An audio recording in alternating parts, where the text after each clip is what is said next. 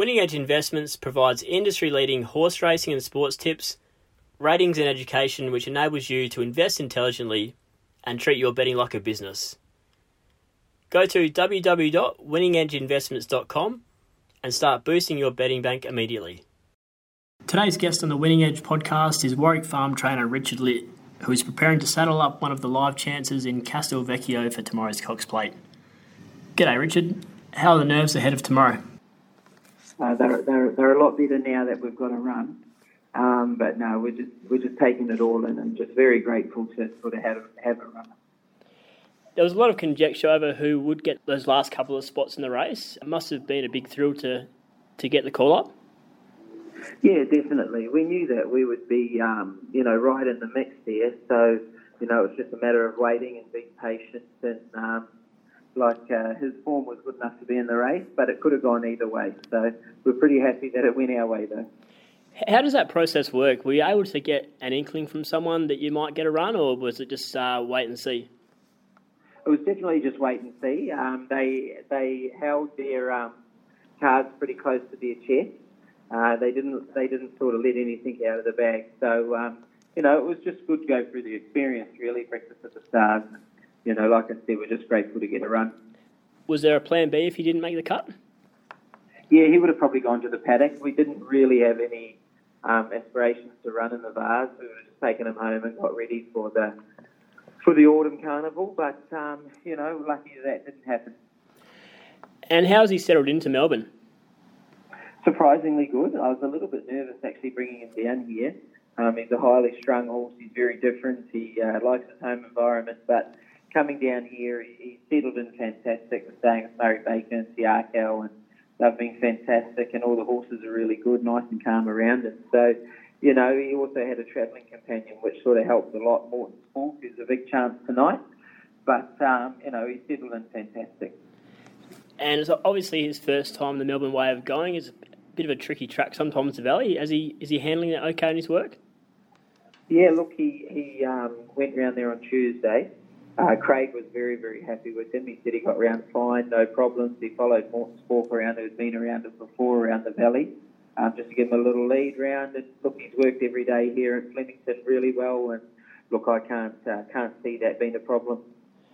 And you must be rapt to have a rider like Craig Williams on board. Oh, extremely. He's um, obviously an old marvel. You know, he, he's won he's won all the big races, and you know we're very privileged that he rang up and, and wanted to take the ride. It was a massive opportunity for us, so we jumped at it, and uh, you know it's going to be a massive advantage to us, I think, to have him on. So, how do you think the race will pan out? You've got Gate Force. Can you settle a little bit closer, or? Yeah, look, um, he's drawn well enough to sort of be ridden a little bit close, but I think he'll be up there on the pace. But um, you know, if we could lob midfield with, you know, obviously cover one off and, and just get the first half of the race right, he'll be uh, right there in the finish. I won't be tying Craig down to any riding instructions. We'll just sort of let let him, um, you know, do, do the dictating to. That's why he's on him. He's very experienced and and um, you know, I'm pretty confident that Craig will do the right thing. A bit of rain forecast for the weekend. Uh, if it does come down, will that bother him? Not at all. Look, he's won on the soft ground really well, and he, he doesn't mind it. So you know, I couldn't see it being a problem at all.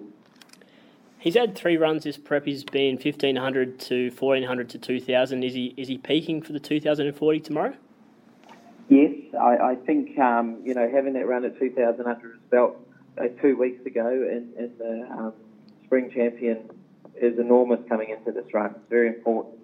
Um, obviously, it's a big jump from 1400 to the 2000, and, and, and he handled that very, very well. We're pleased with the way he ran, and he's taken good improvement out of that. So he, he's absolutely peaking at the moment, and you know, also factoring in he's travelled down well, and everything seems to be falling into place well for him. So, you know, who knows? It is a Cox Plate. It's not, you know, it's not a merry dance around uh, around Moonee Valley. It's a serious, serious high pressure race, so anything can happen.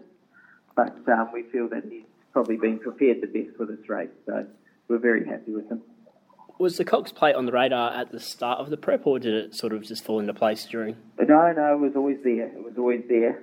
Um, you know, we, we did we did have it in the back of our mind, and and um, we were hoping you know, the prep went a little bit smoother, but it hasn't. You know, having the 1500 run at Dulcify was excellent. Then he dropped back to the 1400 and, you know, met a really, really sharp, strong sprinting field. And, you know, Bivouac, yes, yes, yes. And a lot of those good horses exceed into just a tiny bit sharp from which sort of proved to us that he, you know, we need to get him over ground. And so we stepped him straight up to 2000, which, you know, in hindsight, maybe not been ideal, but he handled it very, very well and um, good horses do that, don't they? So, you know, we, we, we're pretty confident coming into Saturday that we've got a cherry right to this race. And the strength of the three-year-old crop must give you a lot of confidence, given that you knew that he needed further than them. Absolutely, the the three-year-old sort of middle distance uh, sprinting horses are exceptional. Probably the best that we've had for a few years. You know, yes, yes, yes, winning an Everest. Um, Bivouac, you know, favourite for tonight's Manikato Exceedance who they think is, you know, a very, very good horse. So, you know, he's competed well against all of them. And, um, you know, his sectionals in the Golden Rose was, you know, excellent. He could, you know, it was the fastest run race he's ever run it. So, you know, he's in good form, even though he, he hasn't popped up one one this prep. But hopefully, the race that we want to win is uh, coming Saturday. And you, you won a Group 1 race quite early in your career. Uh, what would it mean to Richard Litt to win Australia's premier weight for age race? Oh, it'd be massive. Um, look, I think everyone wants to win a Cox Plate. You, you, you, you know, it's definitely a dream come true to have a runner in it. Um, we don't like to get above ourselves too much, but I think, you know, he is a real live chance. And, and that, that's huge. We're extremely excited, and we're only a small stable, so we're very lucky. Tell us about the journey of Richard Litt and how you got, got to where you are today.